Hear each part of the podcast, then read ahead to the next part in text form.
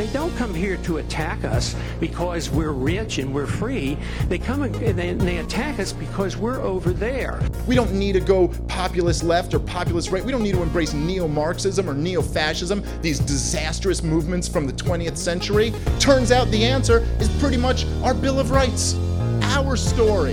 Embrace freedom. That's the answer. And if the LP has a purpose, it's not to put people to sleep, it's to wake them up. We're here because we love liberty, and we're here because we hate injustice.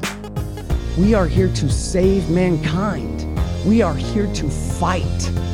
Join us, the Libertarian Party, in perhaps the most exciting, grandest endeavor in history the restoration of American liberty. Ideas spread, they can't stop them. An idea whose time has come cannot be stopped by any army or any government.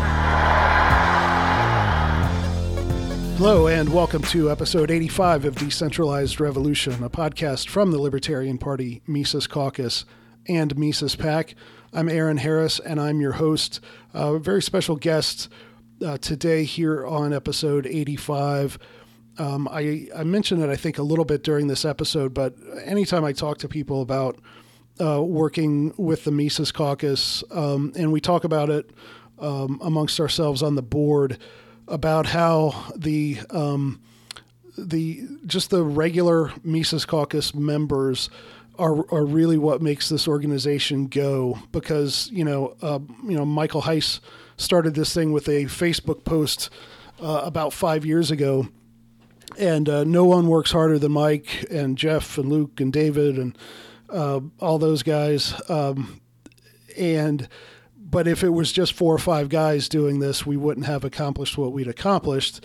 And if it was just people sitting around waiting on orders and ideas from you know whoever is so you know higher up the food chain or whatever we wouldn't have got anywhere so like the whole decentralized revolution stuff that's why we named the podcast um, after that idea is is something that we actually practice uh, we get ideas uh, from people who rather than um, uh, coming and saying hey will you hire me to do some work for the mises caucus people do some work and then bring it and say, "Hey, do you guys want to use this?" And uh, there's many examples of that on a small and a large scale.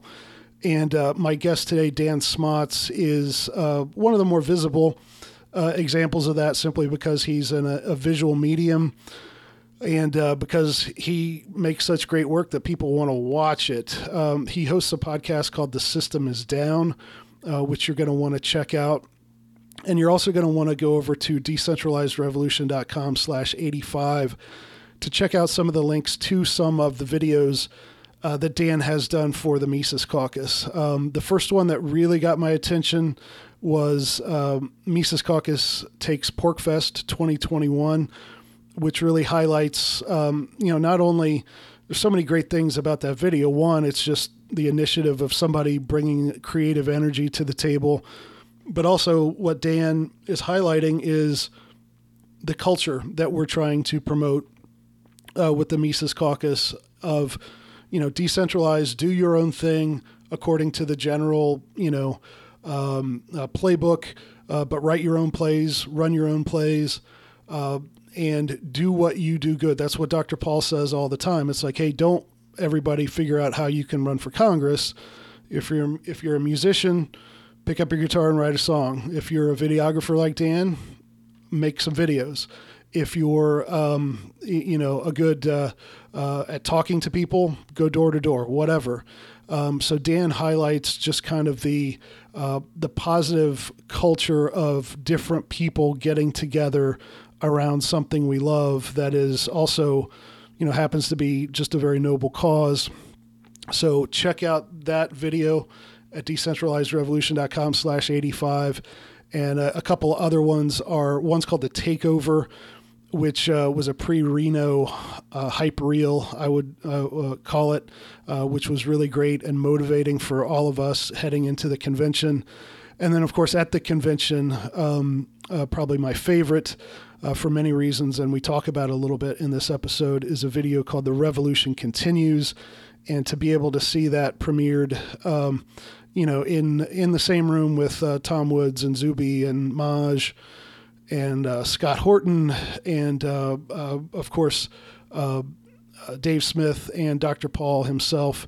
was just a, a, great moment for those of us um, who've been working on this um, for a long time. About I don't know how many were in the room, at least six or seven hundred, I think maybe a little more.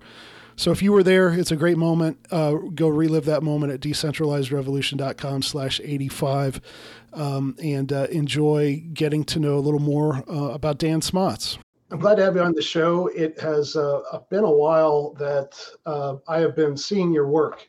Uh, you know, being on the board of the Mises Caucus, we have so many talented people who are just taking it upon themselves to produce all kinds of great content and to organize and and do stuff and it's like hey do you see this new person who's doing this stuff and so uh, i think more than a year ago uh, you kind of came onto the uh, this uh, came onto my radar through through the videos uh, that you make. So talk about kind of how you made it into the mises caucus orbit. Where'd you start from in your liberty journey and, and how'd you end up where you are now? Sure. Yeah i, I got into libertarianism just be, like I started paying attention. I always say uh, Donald Trump made me a libertarian because uh, I actually wasn't really paying attention to politics at all until Donald Trump was in the running, and then I realized, oh, I'm not, I'm not what I was raised to be. This this red blooded Republican. Um, not that Donald Trump's the most Republican Republican, but uh, that's another story. But um, I started paying attention because of him, and then I was like, yeah, I, I enjoy the entertainment value of it, but um, I'm not I'm not going that way. I don't agree with him on a lot of, of things. Um, so I started watching all the uh, the Republican debates, and then I started watching all the Democrat debates. I'm like, well, I'm definitely not that either. And then I started digging into, you know, a couple of the other options, and I watched some Green Party a little bit, not much. It didn't take long to figure that one out, but um, then I watched some Libertarian debates, and um, I like I always say I I got into libertarianism. Like people make fun of the the like Darryl Perry moment of like toast what's next license to make toast in your own damn toaster and stuff like that um, and uh, them like booing about the the uh, driver's licenses yeah. Um, like crazy moments in libertarian history that the outside people will scoff at, but I'm just like, these people are crazy, and I think they're they're kind of onto something here. like, yeah. I, I, was there for the ridiculousness of it, but yeah, I got into uh, some of that and started covering it, um, listening to people like um, Marc Clair and Lions Liberty guys uh, that I'm friends with now, um, Jason Stapleton, stuff like that. Um, and I, yeah, started working on the Vermin Supreme campaign very randomly, um, just because I showed up at a the Illinois convention and met Vermin there, and, and I really liked the answers that he had that he was given to the debate stuff. I was familiar with his shtick, but uh, he was given some really solid answers. I felt like in the debates. Um, and you know, it was fun while it lasted. Um, I, I don't agree with him on a lot these days, it seems like, but that's perfectly fine. Um, but yeah, long drama short. Um, we can get into it however much you want, but um, it, it that ended. Um, I, I started looking into some of the people that some of those people were attacking, and I was like, you know, um, what's the, the like what's wrong with Ron Paul? What's wrong with Dave Smith? What's wrong with Eric July? What's wrong with these people? And um, started I found the Mises Caucus and I was like, okay, so it turns out that they're just all correct. Like that's that's mm-hmm. the common linking between these people and why they're being attacked. It seems to me, but um, yeah, like just you guys' principles and the stuff that you guys stand for. That's what I assumed I was getting into when I got involved with the Libertarian Party, when I got involved with the Vermin Supreme team. Like it just is libertarianism to me. And so yeah. finding that group of people that, you know, just have those core libertarian beliefs, like more power to other people that are trying different strategies or whatever. But this is what I think is the most honest, um, yeah. uh, you know, set of libertarian principles that are being played out. I want to get into that in just a second, but I wanted to, uh, as the uh, former White House press secretary says, circle back on the Trump thing, because Trump mm-hmm. is obviously pretty.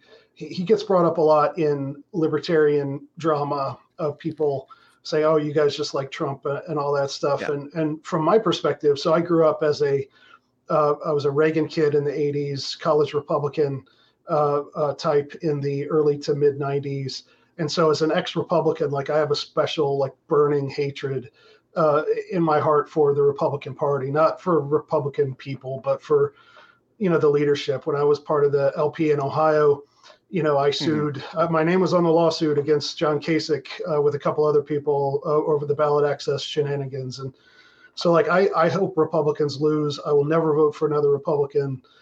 I, I can't stand the party. Yeah. Um, you know, there's two or three people, you know, one of whom's, you know, Dr. Paul Massie, a couple, my, my mayor here in Knoxville, Glenn Jacobs. I still don't vote for him. Uh, I like yeah. him, but so coming, so when Trump came on the scene, I was just so like entertained by the whole thing because of him basically trolling the whole Republican yes. Party. And it was about the what, chaos, it was about the the fuck it all mentality. Exactly. Yeah. He he knew what their base wanted, and he was willing to tell them what they wanted to hear. And he totally like he saw that opening, and he saw the disconnect between the leadership of that party and what the normal people in that party who are good-hearted for the most part want, and he totally exploited that. Um, but I, I'm I've always been like from day one, I've been I, have been really trying to understand why, and I'm not saying this is uh, why. Uh, I, I want to hear why you were turned off by Trump, but mm-hmm. like I've really been trying to understand some of the the hatred for Trump on the things like it seems like the people who hate Trump the most hate him for all the wrong reasons. They don't hate him because he's a you know right. a, a, a cheap money uh, crony capitalist um, right. who who is is okay with most of the wars and uh, who bans know, bump stocks, who you know uh, pushes it, COVID vaccines, who pushes exactly. lockdowns, who backs up Fauci and all that shit. Yeah. Yeah, and so I've never gotten the whole like he's a, like a racist and a fascist thing. So like, right. what was it? Uh, what did you pick up on about Trump that made you start wanting to get interested in and involved in, in politics? What tipped your radar off? Uh, just the bombasticness of it got me interested. Like, I, to be clear, I did not vote for Trump, but I also was like laughing hysterically the night of the election. I was like, this is incredible. This is like history making. This is uh, a beautiful thing for better and for worse. Like, uh, he's certainly better than Hillary Clinton. Um, but um, yeah, it was just the like I'm. I always say I'm chaotic neutral. Like, I, there's a part of me that's like, yes, Elon, buy Twitter, and if it burns down, fine. Like, okay, I'm just here for let's shake some things up. And uh, even with like the Mises Caucus takeover stuff, all due respect, I knew that you guys would win deep down, but there was a part of me that was like, you know, even if they don't win, like even if even if the whoever's are correct and they get in there and they just like screw everything up, it's like, ah, at least we tried something different. Like at least we shook some shit up. At least we, uh, you know, made some waves. Like I'm not responsible for, I can't you know, make sure that they do the right thing once they're in those positions. But so far, it seems like they're doing pretty well.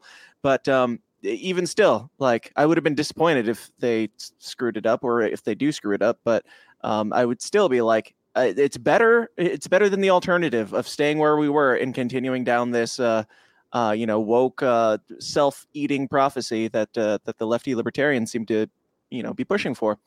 Um, so uh, I don't remember what your question was. Something about well, Trump. just, just kind of how. What was it about Trump that made you kind of, uh, you know, uh, want to get involved and start looking at things? So it doesn't sound like you were a, yeah. a Trump derangement syndrome guy. It sounds like you. No, not at all. Were the opposite. You kind of knew that this was basically the trolling aspect of this thing and just the entertainment value. so. Yeah, I did not. I, I thought there was no chance in hell that he was going to win. Like I didn't. I, I would say that. Like I voted for whoever the I don't know who were the Republican people running against. Uh, well, Obama? Rand, Rand Paul, Rubio. I mean, the in the Kasich. elections before, I don't even remember who I oh. voted for. Like I was so Republican, like just ingrained. Yeah, I, am pretty sure I voted for Romney. Like I don't even remember because it had so little right. impact on me. It was just like you're a Republican, go in and check the the R box, which is what a lot of people are these days. But uh, it wasn't real. Like it was Trump that made me start paying attention because I'm like, oh, let's see what this shit show is. But um, yeah. he wasn't really the thing that made me go, oh, I'm not a liber or I'm not a Republican. Um, I don't know exactly what that was because I like I was watching all the debates and just kind of really ingrained in it, and I'm like, uh, you know, all these people, um, like Rand Paul, I was stumping for him for a while because I was vaguely familiar with Ron from back in the day, and then I found out, like I did back in the day, I had like a Ron Paul sticker on my laptop, and from like 2012, and I didn't even know, didn't remember it later on. Like I knew nothing about libertarianism. Um, he was just the Republican guy at the time that I, because I was like anti-war and he was anti-war and that was really hard to find in those days um, and then yeah like jumping forward into like where i found libertarianism and then realizing oh that guy was actually you know a big part of what this movement is as libertarianism Mhm. and um, so like rand I, I was pushing for him but it was also you know at least a little bit disappointed that he wasn't really you know uh, upholding the torch all that high but um, Yeah. uh, he was the the best, but I knew that he didn't stand a chance. And you know, I I watched I watched the debates like they were sports. Like I was live tweeting them, and uh, I was fascinated by them.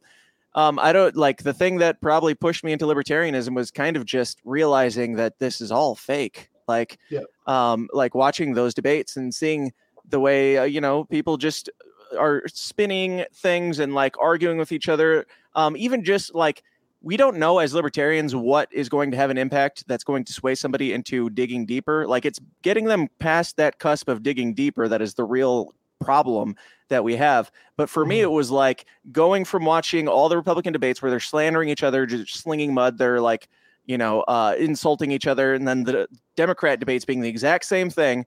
Um, the Libertarian debates, I know that they're not always this way, but at the time, they would be like, they would ask questions like, you know, who would you vote for if you weren't running, and what like name like a the best quality about one of your running mates or something like. Like it was a little bit more of a uh, a civil, at least on the surface, it, it seemed a little bit more civil to me, and like these people were being rational. And because of that tipping, I started digging into like what exactly they were talking about, and realized, oh, this is just correct, and it has been the whole time. Yeah. Um, and I know that there's a lot below the surface because, like, I was pushing simultaneously for like John McAfee, uh, Gary Johnson, and Austin Petersen. I'm just like, hey, let's let's do this. Like, I don't care who it is; these are libertarians, and I'm I'm digging, yeah, like I'm picking up what they're putting down.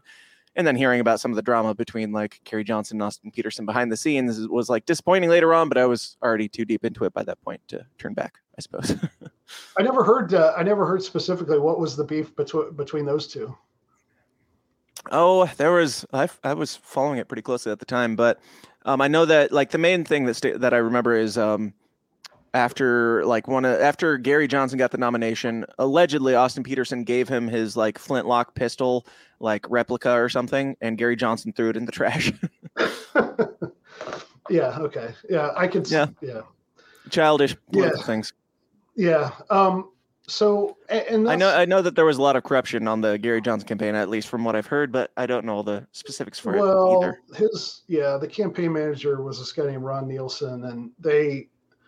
Uh, it, it seemed more like a jobs program for certain people. Uh, you know, they raised a lot of money and and hired a lot of people and didn't get a lot of ROI. Um, and I think that turned off a lot of people who who put in a lot of hard work and and didn't Sounds get very familiar.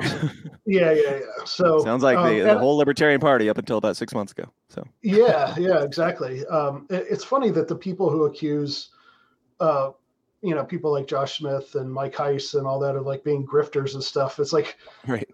they're the people who are like working at jobs and making money for stuff Right. that they don't seem to really believe. And uh, yeah, It, it's it's amazing. But one thing about most libertarians that, that you actually touched on that I really like, even libertarians that like I don't necessarily like personally, or who may be kind of the the wokey lefty type libertarians, which I like a lot of lefty libertarians, but Me too.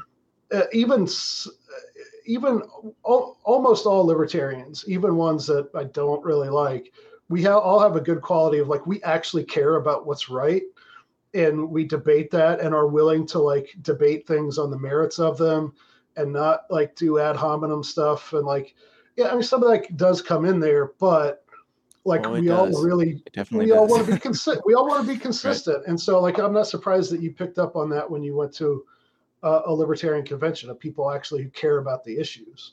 Yeah, absolutely. Yeah, like to be having these very minute arguments on a like big political stage, like big relatively, um, you know, compared to most things in life, but uh, like the presidential stage for uh, the Libertarian Party to be having these conversations about things like seatbelt laws and stuff. I'm like, yeah, I'm kind of like. I'm pretty autistic myself, and I, I like ponder these things. I didn't know there were other people, like other freaks out there, that were like thinking that uh, into the the weeds of this type of stuff. So it it's not for I don't want to say it's not for everybody, but like that type of stuff won't speak to everybody, which is why I think there's extreme value in you know like the videos and stuff that I do now.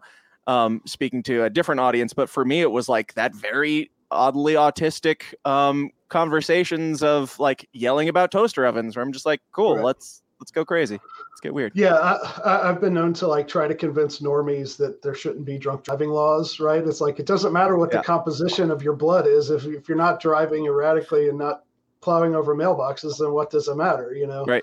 Um, Yeah. So, uh, yeah, so I, I love that about us libertarians, but, uh, you know, I think you're right about, you know, we do kind of have to do different things to uh, appeal to non libertarians, but like, I, I don't think the answer is to try to be as as much like the blue and the red as you know sound and act like them and just be like Right. oh well we need to be we need to do 80% of what you know we, we need to reduce the federal federal budget by 20% and bring 20% of the troops home like nobody's going to go for that it's it's the Right. radicalism it sounds like that maybe some of the the the bs that you saw with trump but the bombasticness of it was that kind of like that sort of ridiculous element along with like some principles is that what drew you to the to the vermin thing I, I guess. I mean, I've always been like I I was never like hugely vocally into politics or anything. I was just always kind of a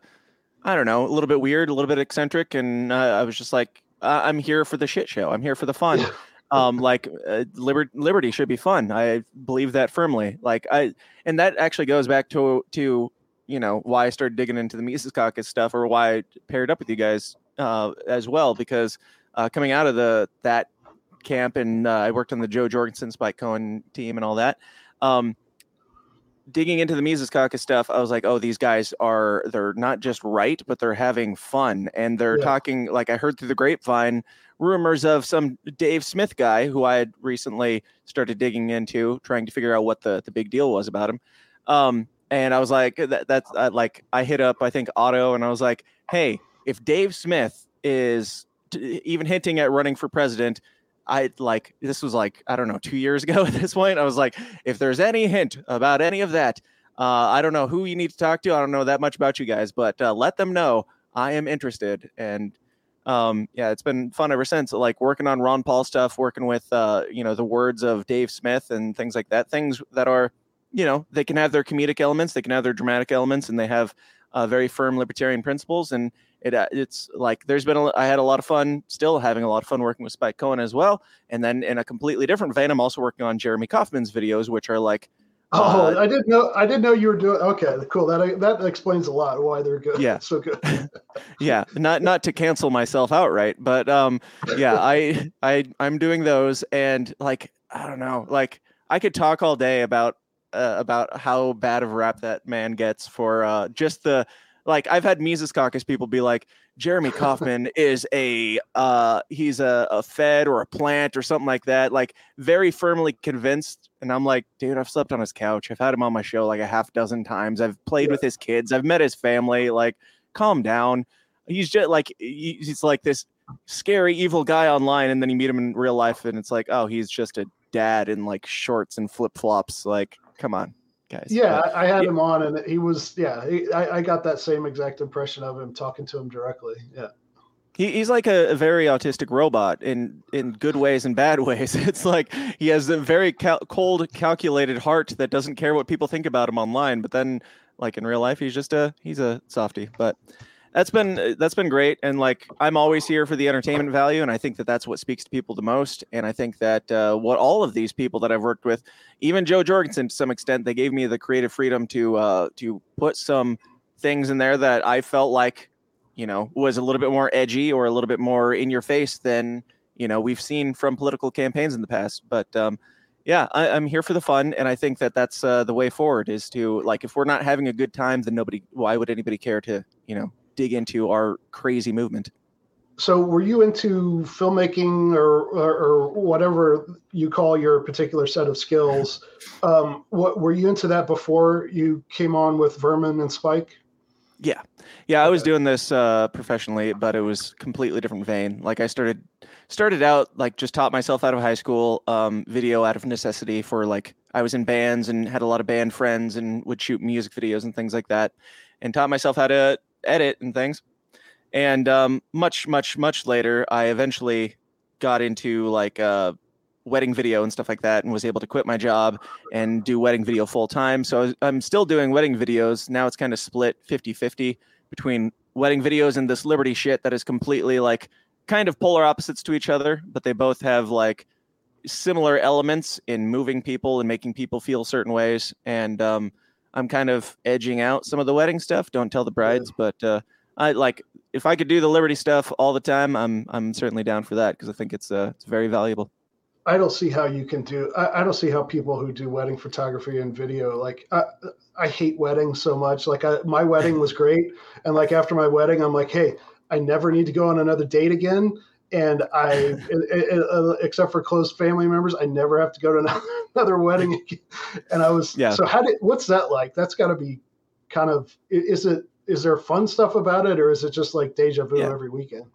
Yeah, it's fun at times. Like since they're usually in like hot outdoor temperatures and things like that, that's not great for my ginger skin. But because yeah, God hates yeah. gingers. But yeah, um, yeah, it, it, like it was very stressful for the first several years probably, but once you get to the point where like I have enough gear now to be confident in stuff, like it's kind it kind of becomes routine and it's not that big a deal. But um, yeah, like wedding videos are uh, like pretty much all videos of this type. I feel like are just kind of like manipulating people in some way or another. Like I'm manipul like yes, your wedding sucked. And when you watch your wedding video, you're going to see that it was like the most amazing beautiful day yeah. where you guys were only ever smiling. Like I'm I'm not uh, making it 100% realistic here. Like we might stage some some shots even um like it, it's to you know, uh, I guess bless your marriage in the future and stuff like that, because uh, you know you'll be able to look back and see the words that you said to each other and you know the ways you interacted with each other.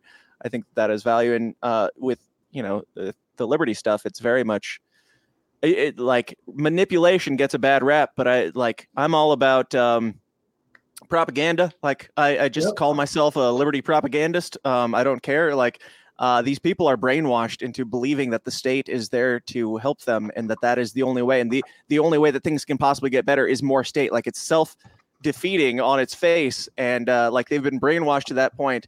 Um, manipulation is only harm is only bad if it's used in my phone is going off somewhere. If it's used in harmful ways like yeah.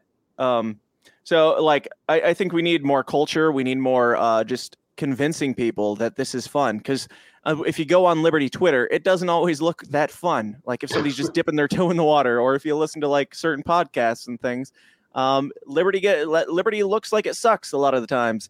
And um, rather than digging deep into like you know something that somebody said on Twitter 25 years ago, I know that that's an exaggeration because Twitter is not that old, right? But rather than like you know spending your time on that, how about you just go make something and then like be a libertarian while you're doing it and then people will it's almost like you know faith and religion and stuff like christians talk about the same ideas of like just living out your your design what you were created to be that is going to you know that's going to speak to people and they're going to wonder what's different about you i suppose and um you know i think you win over more people by building culture and uh you know propagandizing to the extent that you're showing them like this this stuff is fun and that stuff over there is evil and uh, you decide.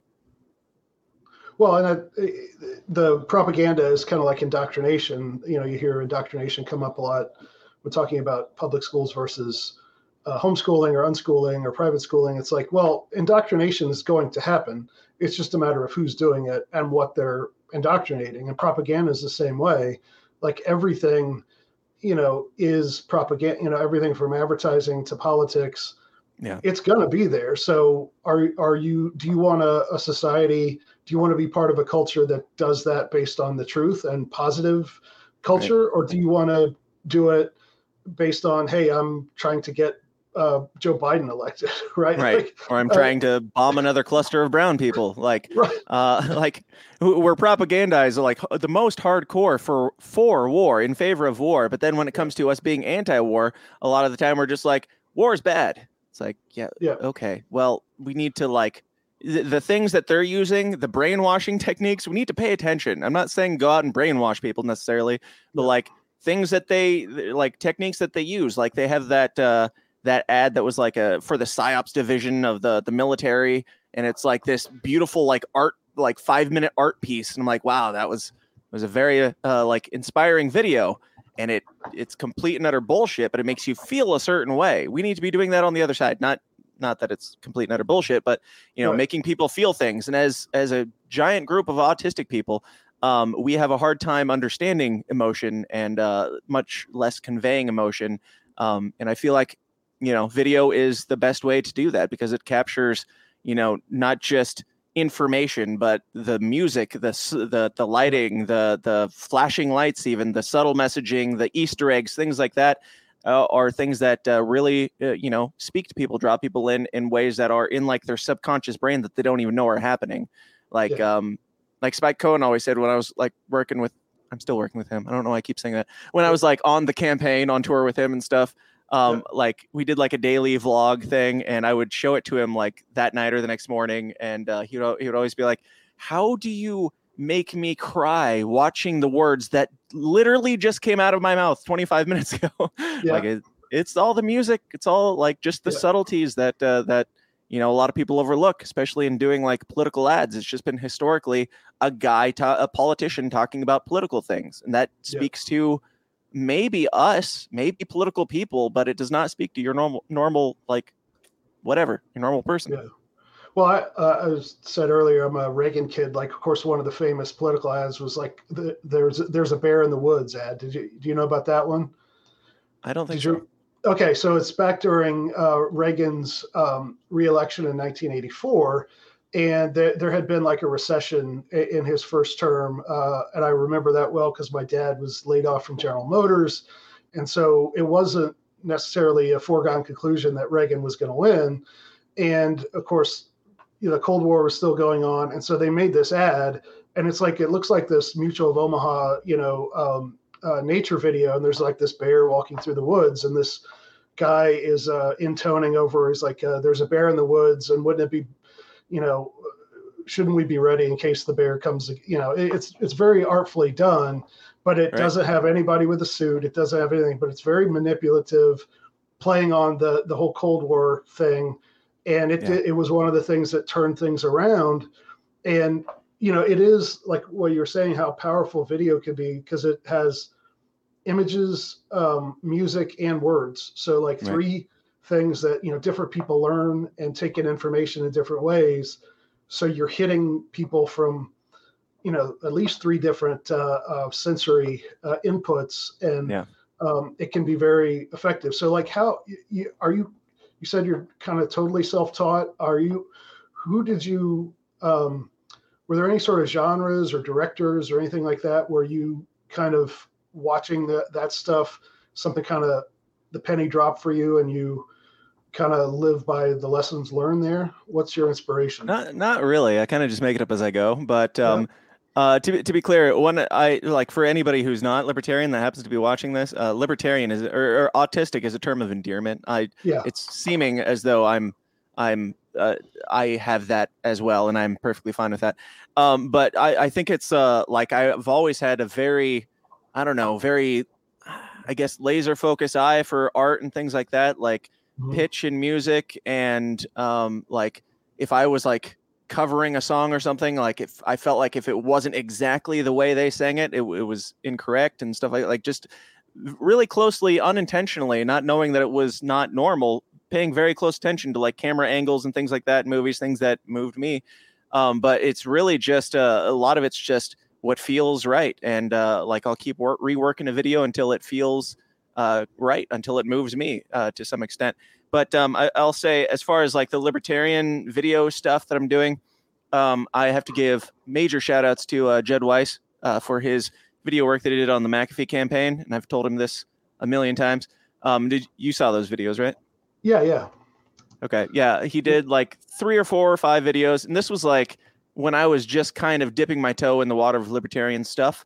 Um, and somebody put out, uh, they, or he put out something like, Does anybody do video editing? I need a couple very out of the ordinary political ads. He put that on Facebook and somebody tagged me in it. And I was, I hit him up. He didn't end up working with me. Um, I'm glad he didn't because at the time I wouldn't have done something to the magnitude of what he did because he just made these like beautiful art pieces, and uh, some of them were narrated by McAfee, some of them had very little to do with McAfee, and some of them, you know, we're a little bit more McAfee central.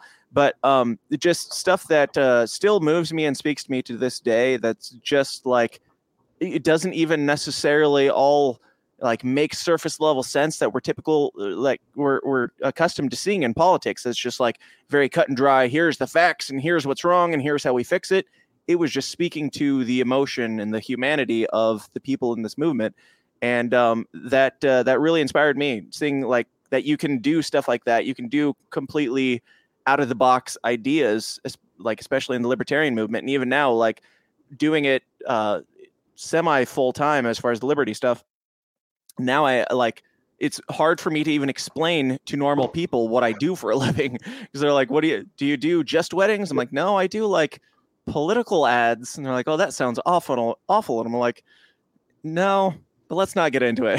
like, like I, I, do right, bombastic, right. crazy uh, political ads that uh, I, I, try to, you know, uh, make people feel away with. But yeah, um, yeah. Judd Weiss really inspired me uh, in that, and uh, he wasn't a video guy at all. Like uh, he was asking because it was his first video; he had never done it, and uh, he just said, "I see a need. I'm going to do it." He figured out how to do it, and uh, uh, you know, if nothing else, it inspired me to when I started working on the Vermin team to be to feel like, hey, this is kind of like a no hole, no bars held like arena here where I can just have some fun, like uh, have some fun and do it for liberty. And um, it seems to be working out so far.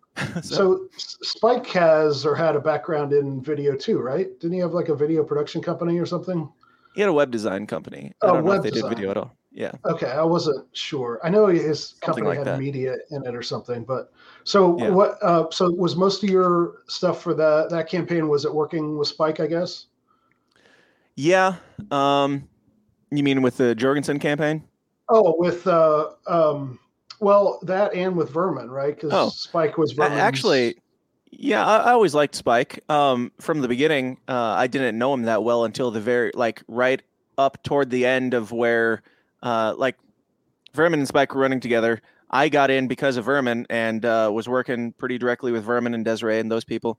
Um, which they I loved the way they operated. It was very decentralized. It was like mm-hmm. I would send them a video and be like, "Here, I made something cool," and they'd be like, "Put it out." Like there was no, you know, uh, all the stuff that has bogged down the LP for so many years. They were they were on it. Like they were just like, if it's good, put it out. We'll pick up the pieces later if we have to. But this is how yeah. you know society works now, or at least the internet works.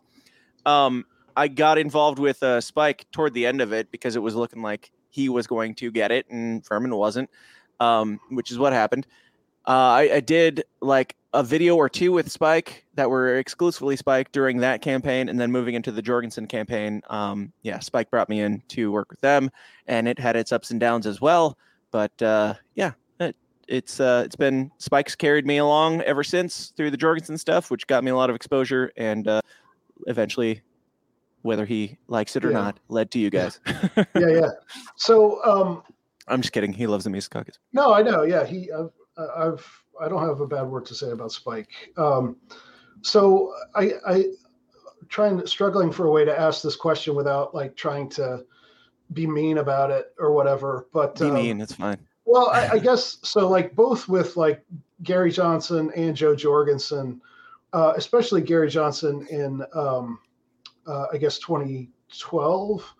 Yeah. Like I would see Gary um, on his campaign stops in Ohio and like talking to a high school or something like that, and he was excellent, right?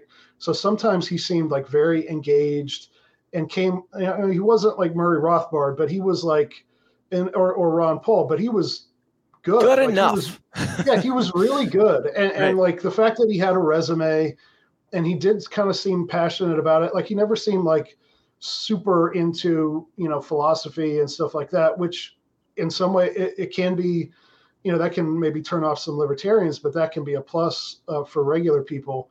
Sure. But then you know you know uh, with the bill weld thing in 2016 and then uh, you know like jo jorgensen is another example like if you look at most if not all of her sort of policy positions they're great but like there's something not quite um, i think it might be generational that's kind of hard to market somebody like that to kind of younger people and so how how do you market?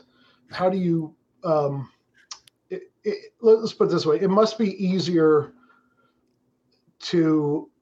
Is it easier to make content about around somebody who is personally inspiring, or is it enough to just have the to to have the ideas and the goal in mind? Like, what's is it easier working with some candidates and personalities creatively uh, as Of far course. as inspiration goes? Yeah, yeah, yeah of course um like n- nothing like you know too much against any any of those other people but like i've said multiple times like um i love vermin supreme as a human um i disagree with him on some things but uh, my, my job there i knew my job there was to make this uh boot wearing guy who's had 30 years of running for office um in, into like a legitimate option to make him into something cool that uh that a new audience would get i knew that was my role and I feel like I did that pretty well. And then uh, with Jo Jorgensen, it, like my role was take this grandma, no offense, Jo, on that at least,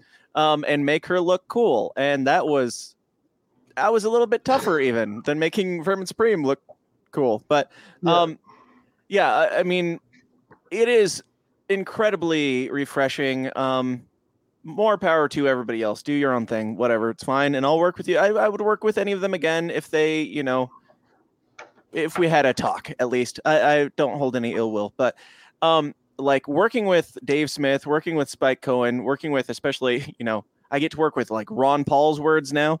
And uh, Yep. yes, even even Jeremy Kauffman doing something crazy and different, but uh, being very principled. Um, yeah, it's incredibly easier. Um, like even just for the sake of like finding b-roll and stuff finding stuff on the internet that these people have done like i've worked with some candidates uh, or they've like asked me to do video work for them and it's like well do you have any video of yourself are you going to bring me out how are we going to do this like most candidates don't just have shots of them doing things or having conversations or being in debates and stuff like that so it makes it a lot harder um, having people like dave smith ron paul spike cohen who uh, like have long track record long history i've been with them at festivals and stuff like that like the more content I have of you, the much easier it is. And if that content is you saying spicy and true and relevant things, of course, it makes my job a thousand times easier than if I'm trying to make your stuff sound spicy and relevant and uh, and true. So Yeah, we had uh, Dennis Pratt on the show a couple of uh, episodes ago, and he he uh, brought up the uh, Mises Caucus uh, takes PorcFest uh, video, which was really great. So, like to me, that's a great example of what you've been talking about. Is you know the culture where we have something we believe in, we have a positive culture, we're getting along, you know, we have fun, we don't have you know, I, I've always from day one coming on with the Mises Caucus, I've been just like flabbergasted at the lack of drama, and like, um, you know, people are honest and don't, you know, stab each other in the back and stuff. It's really Right. great. Um, and then uh, all of those personalities at PorcFest, like to me, that's a that, that had to have been a, and it really comes across in the video, just the, uh, just the positive culture of a bunch of crazy people, crazy in the sense of being willing to do something countercultural. Yeah. And, you know, ha- having that all together and, and being able to celebrate that is that that's one of my favorite things that, that you've done. Absolutely. And a lot of that stuff, like a lot of the PorcFest stuff that I've done, a lot of the Reno stuff, a lot of these different convention things, like I'm like the more decentralized, the better everything typically turns out. I've noticed. Like Yeah. uh, I'm to the point now where I'm just like, hey guys, there's this event going on that that like let's say Reno. Uh, I think that it would be very valuable for the Mises Caucus to have footage of that.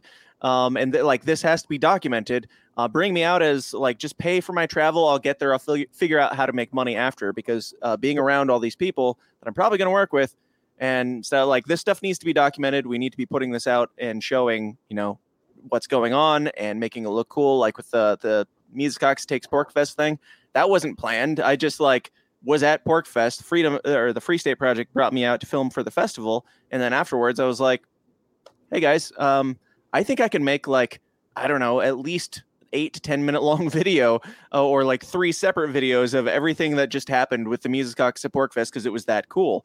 Like we need it, it.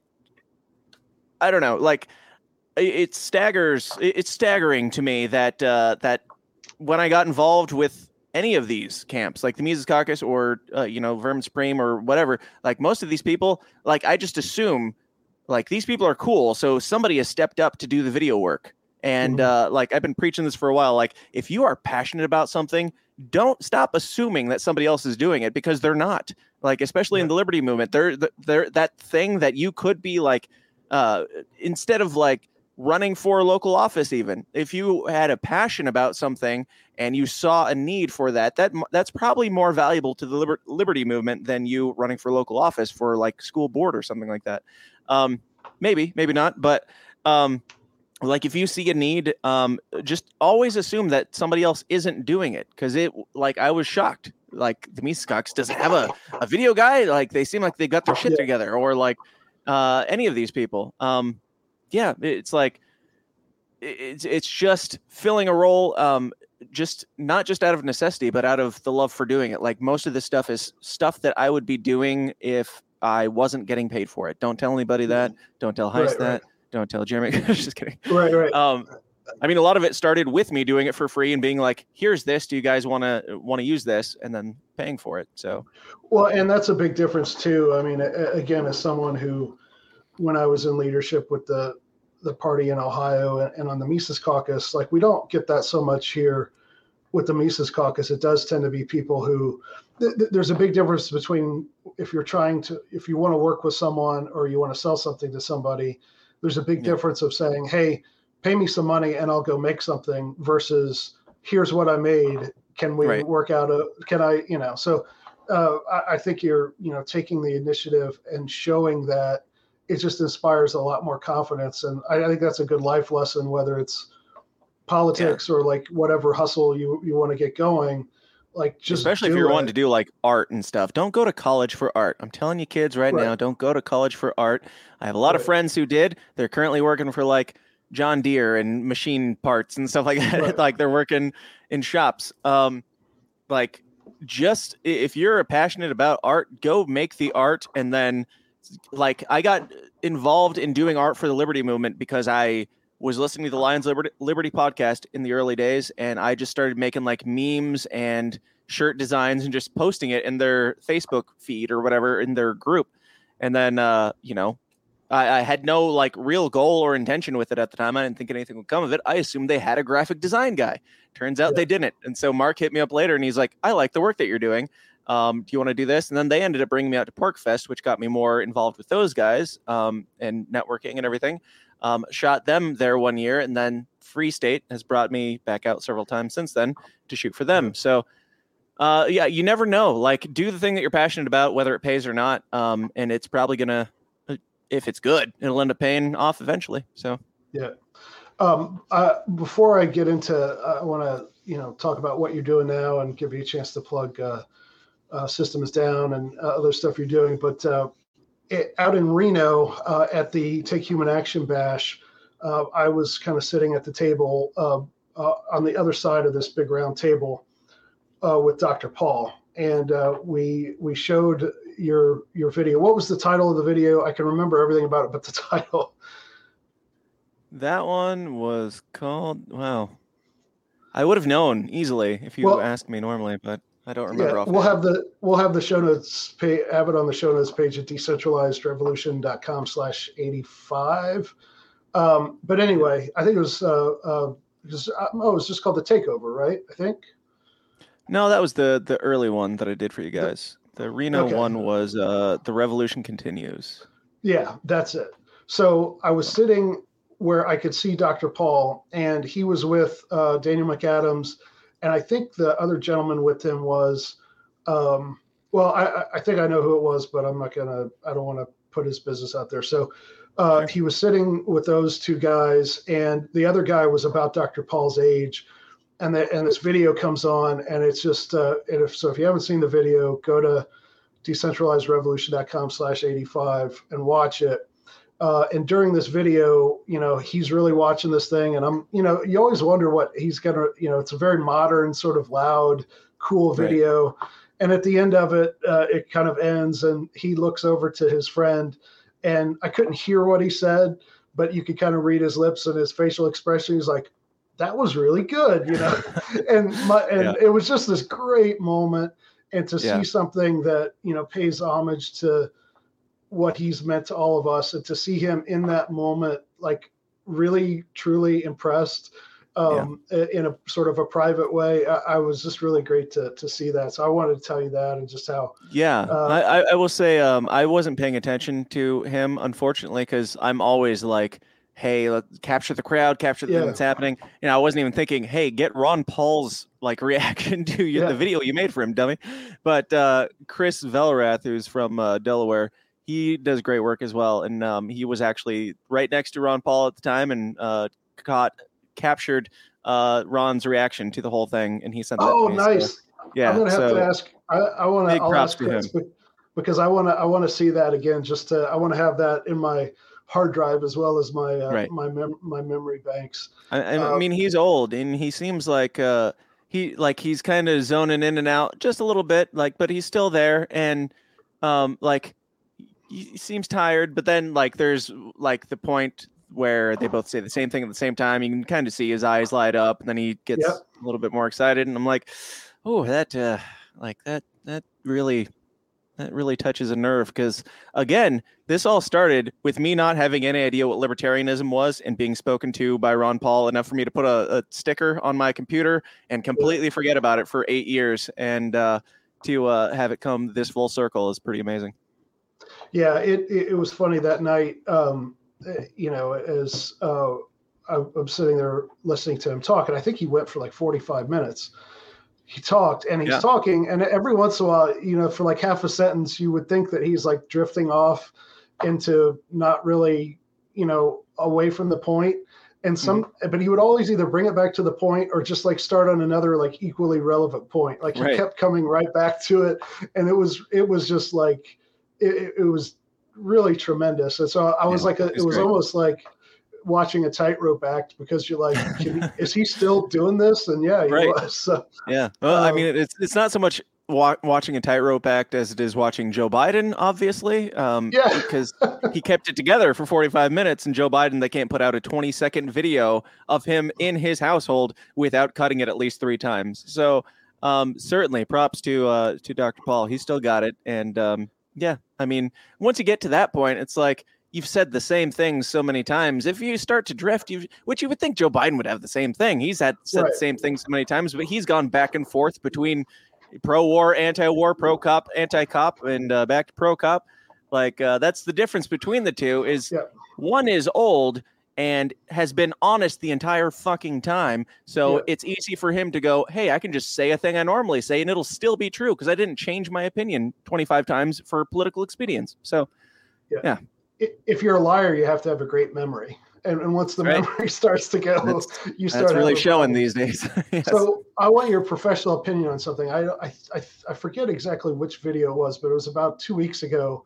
They put out the video of of Biden, um, and he's talking about something, and like he doesn't blink for like three, you know, two or three minutes. Like, was that a deep fake? That I that looked like a deep fake to me.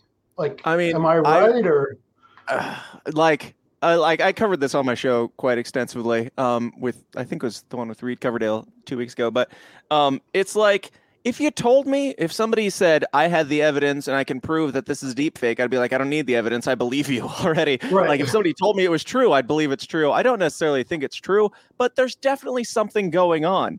Like uh, the uh, I, I was joking about it being a deep fake mostly on Twitter, but I'm like, this could be, and uh, like, if it's not a deep fake, it is the like the most horrifying like not deep fake I've ever seen because it's like this is a different person in his house than we've normally seen whether that's you know I I don't even like as a conspiracy guy I don't even think it was like a body double or a deep fake or something like that. I think he was doped out of his mind and they like they still that's the video I'm talking about specifically like it's like 30 seconds long. They cut it three times there and he didn't blink once. And they're Right. like as a video guy i know that you get like probably a bunch of takes even for like jeremy kauffman i'll get two to three takes of every single line with spike cohen same thing um, because it's it, you can you know craft these things together to make them sound the best that they possibly can those were the best three takes that they came Yeah. up with in his home with like endless amounts of time that they could shoot it. Like you didn't have to worry about sunlight or anything like that. Um, in his home, 30 seconds, three cuts, and they like. If I could give like some advice to uh, the the president's video guy, uh, maybe find some B roll or something to cut away to to make those Yeah, yeah. transitions.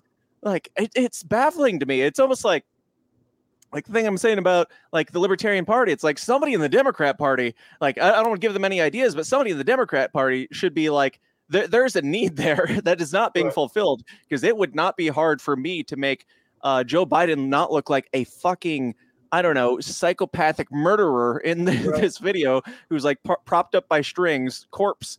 Um, but that's the best that they came up with, and then they're like, I guess it's good enough. Let's tweet it out. Like you Yeah. didn't have to put it out at all. Nobody was asking for it. Nobody was expecting it, and it's it's haunting. Yeah. It, it, yeah, like you said, just e- uh, either B roll or just have like camera two, where you could like just you know Right. get a shot of him off to the side where he's not like. How know, do they not man- know? How are they not doing like five cameras at at once so you can Right. always cut away to something else with this guy? Yeah. Like that would So go. he- That would work wonders, but he, he's not blinking, and that's concerning. Yeah, Tony Soprano uh, described uh, Richie Aprile in a Sopranos episode. He's like Manson lamps, like Charles Manson, like you know. that- Yeah. uh, that's that's what came to mind. He just looked like I, I don't know, like just do they like shoot him like a mega dose of amphetamine or something? I don't know, but anyway. Yes, Um, and that video is why I am calling for, Yeah. not necessarily jokingly, somewhat jokingly, but not necessarily, uh, Biden for president 2024. I just want to see them own it. I want to see Oh, yeah. them. He keeps saying he, he's gonna do it, and I'm like, yeah, Trump could be better on policy, and we might not be in quite as much of a shit show, but I kind of am here for the shit show and want Yeah. to see them have to justify this for another four years because it's laughably bad at this point. Like he'll be dead. Like I can't believe he's alive at this point. But Yeah. uh, I want to see them prop up his corpse so hard just to keep Kamala Harris from becoming president. Um, and I feel Well, like that's what they're doing now. here, here's my theory on what's going to happen, and we can, you know, timestamp this or whatever. But I think they're going to run him. They're going to get to the, going to have him get the nomination at the convention, and they might swap gonna pull the Kamala plug. out or whatever, and, and and then he'll get sick, like he'll get COVID again, or he'll have a cancer diagnosis, and they'll sick, swap you mean not drugged out of his mind. yeah, yeah, yeah, yeah. So I think he'll get the nomination, and then they'll have some way where they'll swap in like Gavin Newsom at the head of the ticket, and Ooh. Kamala will still be like number two or something. They're going to do something like that so that they It's don't be a hell of a like- juggling act. But uh, Well, they, they've got the work cut out for them. Well, but they know how to do it. I mean, it's the it's the DNC. They've they did the thing with Hillary, and I I think and I think there's a legal way that um, it would probably be the easiest way for them to do that. That Yeah. I think normally the party, if a candidate um, uh, for the election like dies before the election, I think that person's party can just like name a, re- a replacement, and I don't think it's got uh, there's any law that says it would have to be whoever's what got nominated for vice president. So Really? that that's that's my opinion. I'll look. I'll research that, but I'm pretty sure I'm right on that. Um, I so like it. tell me, yeah, yeah. So tell me about um, your podcast, the other stuff you're doing, um, and then uh, uh, yeah. So how can people engage with uh, what you're doing these days? Yeah, I've got a podcast called The System is Down, which started out like talking about conspiracies, politics, religion, still kind of is that, just all the taboo topics. Uh, because taboo wasn't terrorism back in the day. Uh, it is now. So it's a little bit trickier. But um, just digging into like things that uh, when I have a drink and sit around chatting with friends, we would dig into these things that normal folks seem to find taboo. And I'm just like, I don't understand why. This is just like a search for truth. It's it's just like trying to figure out what is. And um, that is, uh, you know, it's taken many shapes over the years. Um, it turned into, it started out as like a group effort, and that lasted for like one episode, and then uh, became like, for scheduling reasons, it was like me doing uh, interviews most of the time for several years, and I had on like David Thibodeau from Waco. I had on Juanita Oh. Broaddrick, who was raped by Bill Clinton. Um, I had on um, had on Tom MacDonald. Uh, lot, lots of lots of great people. Um, that I enjoy very much, but that takes a lot more time than what I've kind I've kind of transitioned it a little bit into a little bit more like news coverage, and I'll bring on a co-host, and we'll just make jokes about the news. That happens typically every Wednesday at 2 p.m. Central or corn time, as I call it. Um, some I still do like um, like when LP Delaware was having their corruption issue, I had them on to talk about it. Then I had Will McVeigh on to talk about it, and um, that led to a lot of them uh, or a lot of the LP National figuring out what really was the case there. Um, so I'll dig into some of the the libertarian drama stuff and cover some of the corruption and things like that when it comes up. Um, and uh, it's kind of just whatever I feel like at the time. But uh, typically every Wednesday at two o'clock we do a live stream where we just read the we go through the news, we make jokes about it, and we uh, you know get a little bit uh, I don't know offensive, just having fun because um, I like people don't know what they don't know, and mm-hmm. like most people don't have any idea what is happening. Like most people aren't on Twitter. Most people aren't like dice like dissecting CNN to find out what their latest lie is and stuff like that. Most people have no idea what you know even the culture war is or what goes on around that. And I think these things are important to bring to people. And I don't think that we necessarily need another podcast that's coming on and ranting and raving about how stupid the left is or whatever. I do a lot of that, sure, but um, yeah. it's uh, it's more just like here's the news, and as like we're kind of just dissecting it in real real time and uh, making jokes about it because as the world burns, why not why not have a good laugh at it together? That's what it is mostly right now, and I do uh, still do interviews on uh, Mondays or here and there whenever I can. But um, yeah, it's been a lot of fun. It's been a lot of different stuff like that. But uh, primarily, the goal of it is has always been just to basically change the world, uh, one uncomfortable conversation at a time, and just like speak civilly, have fun, and yeah. um, like dig into things, say the things that we're not allowed to say. Um, and yeah, that, that's yeah. that. And you can find it at thesystemsdown.tv. How did you uh, get into the conspiracy stuff? Like for me, it was like X Files and Art Bell and, and things like that back in the 90s.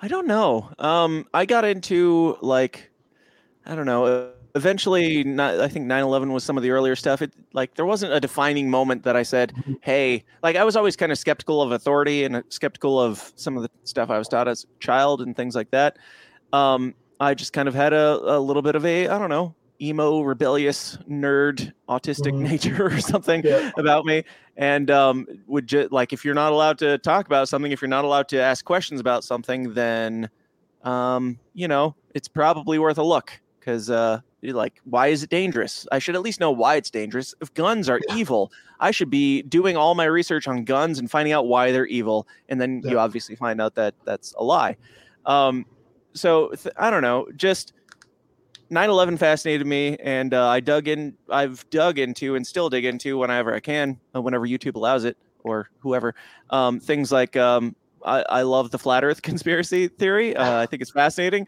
like i go all the way i don't care um, I don't necessarily believe any of these things 100%, but what I do believe is that we are being lied to about something. Like I don't know what happened on 9/11.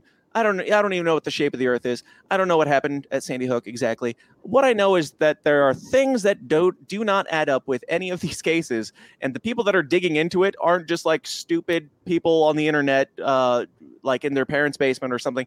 Most of these people are like far more educated than I am, far more educated than most people uh, are who are criticizing these things. Like you don't enter a debate about flat Earth like as a flat earther. You don't get into a debate without having done a oh, shit oh, yeah. ton of research, right? Like these these people threw their lives away because they believe that something is true. I want to know why they think that, and I, I think it's fascinating. And um, like I I love digging into these things with an open mind, but discernment and uh, just figuring out why people believe what they believe. And um, turns out they're not all stupid.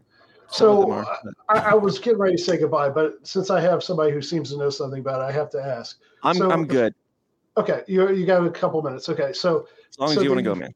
The so the the flat Earth thing. So I, every once in a while, like on Facebook or something, I see people like saying, "If you're a flat earther, don't message me and just unfriend me and all this stuff." And uh-huh. I, I've never been accosted by a flat earther. I've never I've never looked into this. Like, is it like yeah. what's is it like an actual thing or is it like my theory on some of these things is that like the CIA just started these things as like a massive troll to uh, uh, discredit um, uh, conspiracy You're theorists a, and stuff you're opening a like. big can of worms, my friend. Um, Well, just like, is it like, is it's really a thing? People actually believe that the Earth Yes. is flat. Okay. there are people who have who do the research, who have done uh, mathematical tests and equations and things that are beyond my own understanding. Um, that doesn't make them right or wrong, but it makes them smarter than me, and they Right. they believe this 100%. Um, uh, and like people that I'm really close friends with uh, believe it more strongly than I do. I've gone on other podcasts like debating people who are a- against the theory and stuff, and it, Mhm. it turns out that um, you know no nobody has a clue what these people believe uh, except for them. Like the people who are chastising them, they have no idea uh like why they believe this way. And i'm i'm even more hardcore on like the moon landing and stuff like that. Like i don't believe that happened.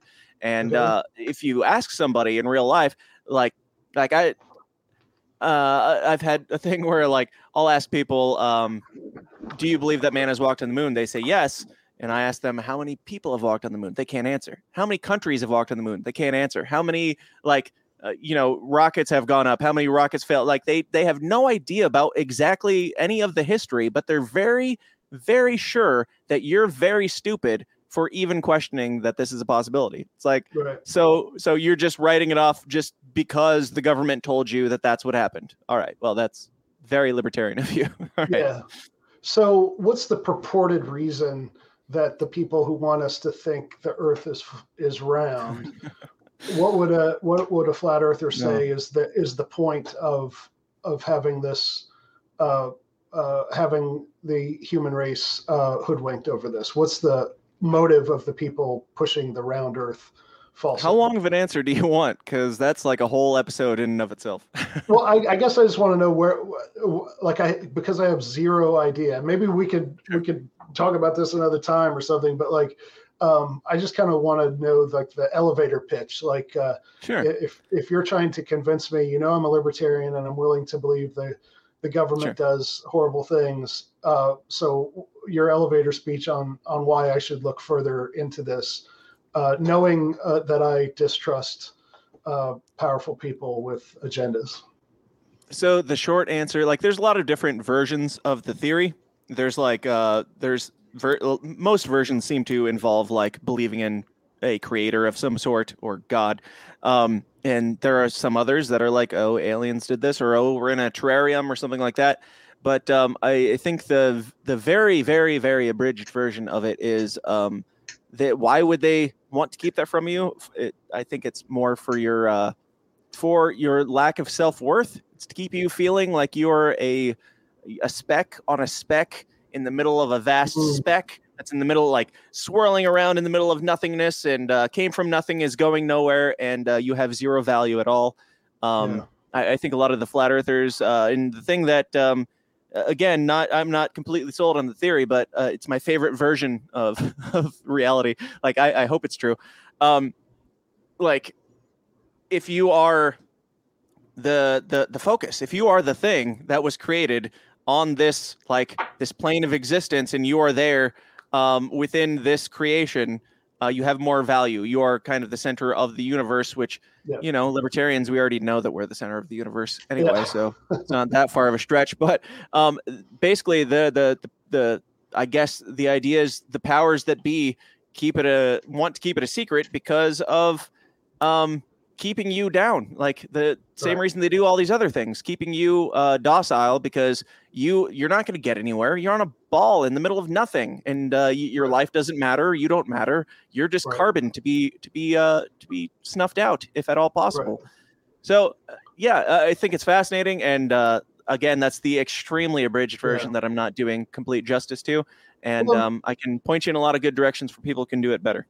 Yeah, it may it, it does kind of make sense. I mean, like as a Christian, like I can believe that you know, man has a special place in the universe and that God created us, and there's this you know, there is a point, and I can also believe that He created a limitless you know expanse beyond beyond this Sure. terrarium and and all that. But uh, I think you're right that the kind of the uh, I- the education establishment and just everything of wanting to, you know, especially of the last hundred years or since World War II, is like, yeah, it's the Big Bang and it's all random, so it doesn't really matter anyway. So you might as well just obey us and eat bugs. And uh, it- it- Absolutely. it- It's becoming more real every day. Yeah.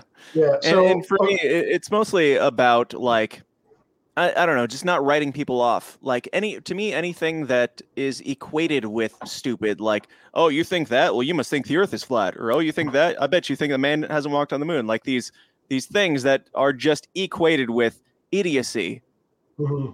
there i think that there's probably something to them more than uh, than we give them credit for and there's there might even be a reason why they're equated to idiocy because they might i don't know have a lot of important value in our lives Well, and uh, you know, I think it is pretty well documented that the whole term conspiracy theory was invented by the CIA to discredit people who Yep. found found out about certain things like MK Ultra and all that stuff. Like, so Yep. that's the thing is that it, it, it's unfortunate, and, and that's again circling back to what's uh, precious about libertarians, even the ones that I don't personally like, is like that we're willing to, a, we want to get at the truth, so b, we're willing to question things and be thought of as crazy by other people um, who, you know, I, I think you were actually on this tweet or, or maybe not. Uh, I saw something you tweeted today or something, but I, I uh, um, engaged with something some teachers union teachers union thug uh, was talking about, and basically I was like, yeah, I mean, teachers unions exist to restrict the supply, and and it would be better if people just got their tax money back to do homeschooling and private schooling Right. and yeah but to be what to for us to be able to say things like that it takes and, and again we do have uh, not all desirable qualities but it takes i mean that's what being red pilled is about right to be willing to say something right that seems so outrageous to somebody else in an Yeah, it- effort to tr- been- try to wake them up Right. It's been crazy to me um, getting into the libertarianism stuff. Like I stra- strayed away from the conspiracy stuff for a while. Good. Like while some of the woke stuff was going on, I was just like, oh, maybe I'm wrong about this stuff. Maybe I'm crazy, whatever. And then I was like, oh, actually, no. These people just have no idea about any of this stuff that I've been digging into for years. Uh, like that was uh, that was crazy to me. Um, but it's been uh, it's been crazy. Like going to like libertarian events and stuff like that um and or like having people on my show and things and realizing that uh, these people that are scared of being like i don't know like as a libertarian especially as like an anarcho-capitalist or a small government in any way it's like you you're afraid to be called a conspiracy theorist because you think that equates to like that'll make you lose your reputation or that'll make you like uncredible to like mainstream. It's like we're we believe in small government. That's enough. We're already Yeah. there. We're already on the list. We're already Alex Joneses. Um, we're we're going to suffer the same fate if we continue down this path. Like, do you want to continue down that path while kind of po- like calling people that could be in your like involved in your movement, calling them stupid for thinking that man hasn't walked on the moon, or would you rather like be like, I don't care if man's walked on the moon. You're for liberty stuff. Like you, we're both in this together. We're both like the outcasts of society, and if we can Mhm. agree on anything, like it should be that uh, the government is hiding shit. Uh, and for like, I'm not asking all libertarians to like embrace conspiracy theories or whatever. I'm just at like, do you, if you don't trust the government, I'm just asking you to trust them a little bit less. Like, if you think that they're lying to you now about like very mundane things in everyday life, why do you think that they haven't lied to you about all the rest of this shit? So at least figure out why, like, listen to people and figure out why they believe what they believe because they might be right. No matter how crazy it sounds to you right now, they've done their research if they're willing to stake their claim on that craziness. So listen to them. is jeffrey epstein still alive I don't know. I don't know if he has any value to them alive, but I have no reason to think that he's dead either. Uh, all I know is that he's out of the picture. And again, this isn't like in all the conspiracy stuff I always come back to. I have no idea. Uh, I'm not going to say anything definitively because I don't know. Um, but what I do know is that the mainstream narrative is complete and utter bullshit. And all you have to do is accept that very clear fact that's driven home day in and day out that they are complete and utter bullshit that they're feeding you. Um, and as long as you understand that it's a lie, you know, we can debate what it may or may not be from there. But all that matters is that you're being lied to and you're being manipulated in a bad way. and that's that's such a hard pill for people to swallow right to to i mean again that goes back to the red pill blue pill thing is like people it's very hard to get people to um, question uh, much less you know totally abandon uh, a viewpoint of reality that gives them an identity and th- which they've tried to fit into their whole lives and then right. to to disabuse them of that notion it's like it, you know that's why it's so difficult and again to go back to like the matrix is you know at one point i think morpheus is telling neo neo it's like well you have to remember that all these people who you're trying to liberate they don't want to hear it they don't want to be woken up and they will probably try to kill you if you Right. uh, try too hard so um, that's that's what we're up against i think is to have Yeah. compassion on people want to wake them up uh, even though And some people are Cyphers. They they'll want to go back in after they come out, even if they see the truth and know the truth. They're like, I don't Yeah. want to know the truth anymore. I have a lot of friends Yeah. who I was digging into conspiracy stuff with early on, and they're just Yeah. like, do not talk about this stuff. Do not talk about politics. Like COVID broke a lot of people for that. It woke a lot of people Mm-hmm. up to like the silver lining for me for COVID and Trump and even Biden is that it woke a lot of people up to realizing that a lot of this stuff is bullshit, and it's becoming more and more clear every day. But uh, there's a lot of people that would that they just want to live their life and die. Like that's Yeah. literally all they want. They want to, and that's fine. I, I guess if you want to be happy, just living your life and not. I, my brain does not work that way, and I cannot fathom not wanting to understand these things, not wanting to dig deeper. So yeah it's some at some sometimes and and not just with politics but you know with faith or other things like sometimes you're just like yeah i, I the temptation to be Cypher and like i just want the steak and I, Yeah. I just want to pretend that that's all not a struggle uh, uh, an actual life and death good and evil struggle i just want to watch baseball and right. and play with my dog There's there's a part of me that that wishes that I could want that. Like there's a part of me that wants that simplicity again, but I don't Right. think that's even remotely an option at this point. yeah there's something about you know once you do uh, eat that pill and some of it i think like i've always kind of been that way like i remember just things with that my kindergarten teacher did that like red pilled me i was like oh Yeah. I, this isn't about this isn't about learning you know I, like i kind Right. of so i think it's, with some of us it's genetic um and we're blessed slash cursed with that that skeptical Yeah. gene um so And And once that's you why- see some things, like you just can't go back. Like, Yeah. eh, like uh, I don't know. With the flat Earth stuff, look around in your room. If you have a globe, pick it up. Look at what the sticker on the bottom of it says. It probably I- says, "Do you have one?" Uh, I do actually have a globe uh, about 15 feet away. I'll check it out Okay. after we say goodbye. All right. What is- well, post what it says. Okay, I'll I'll I'll, I'll do that. So, um, I'll, I'll, I'll so- tell you. I think all of them. I'm pretty sure all of them say uh, for um, what is it? It- It's like for decorative purposes only, not to be used in teaching or something like that.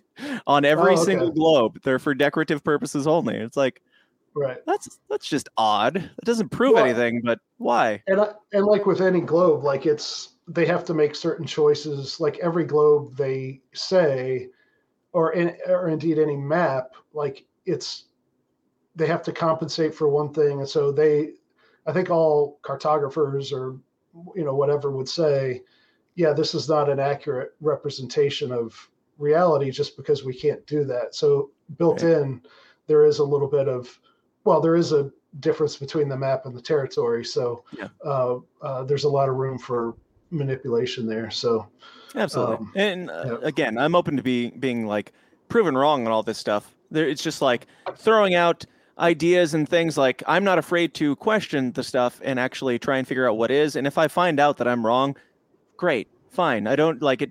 I don't hold the, these things aren't precious to me. Even libertarianism, if somebody could actually convince me that this is incorrect and this is not the way to go, like.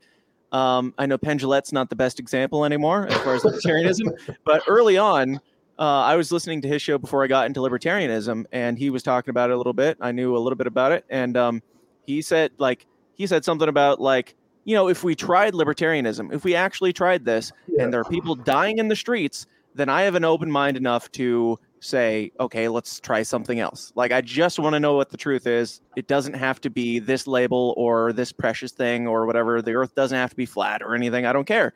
I just want to know what the truth is. And if that's the case, then I want to know what it is. And so far, I'm convinced that libertarianism is the way, and we'll leave it at that.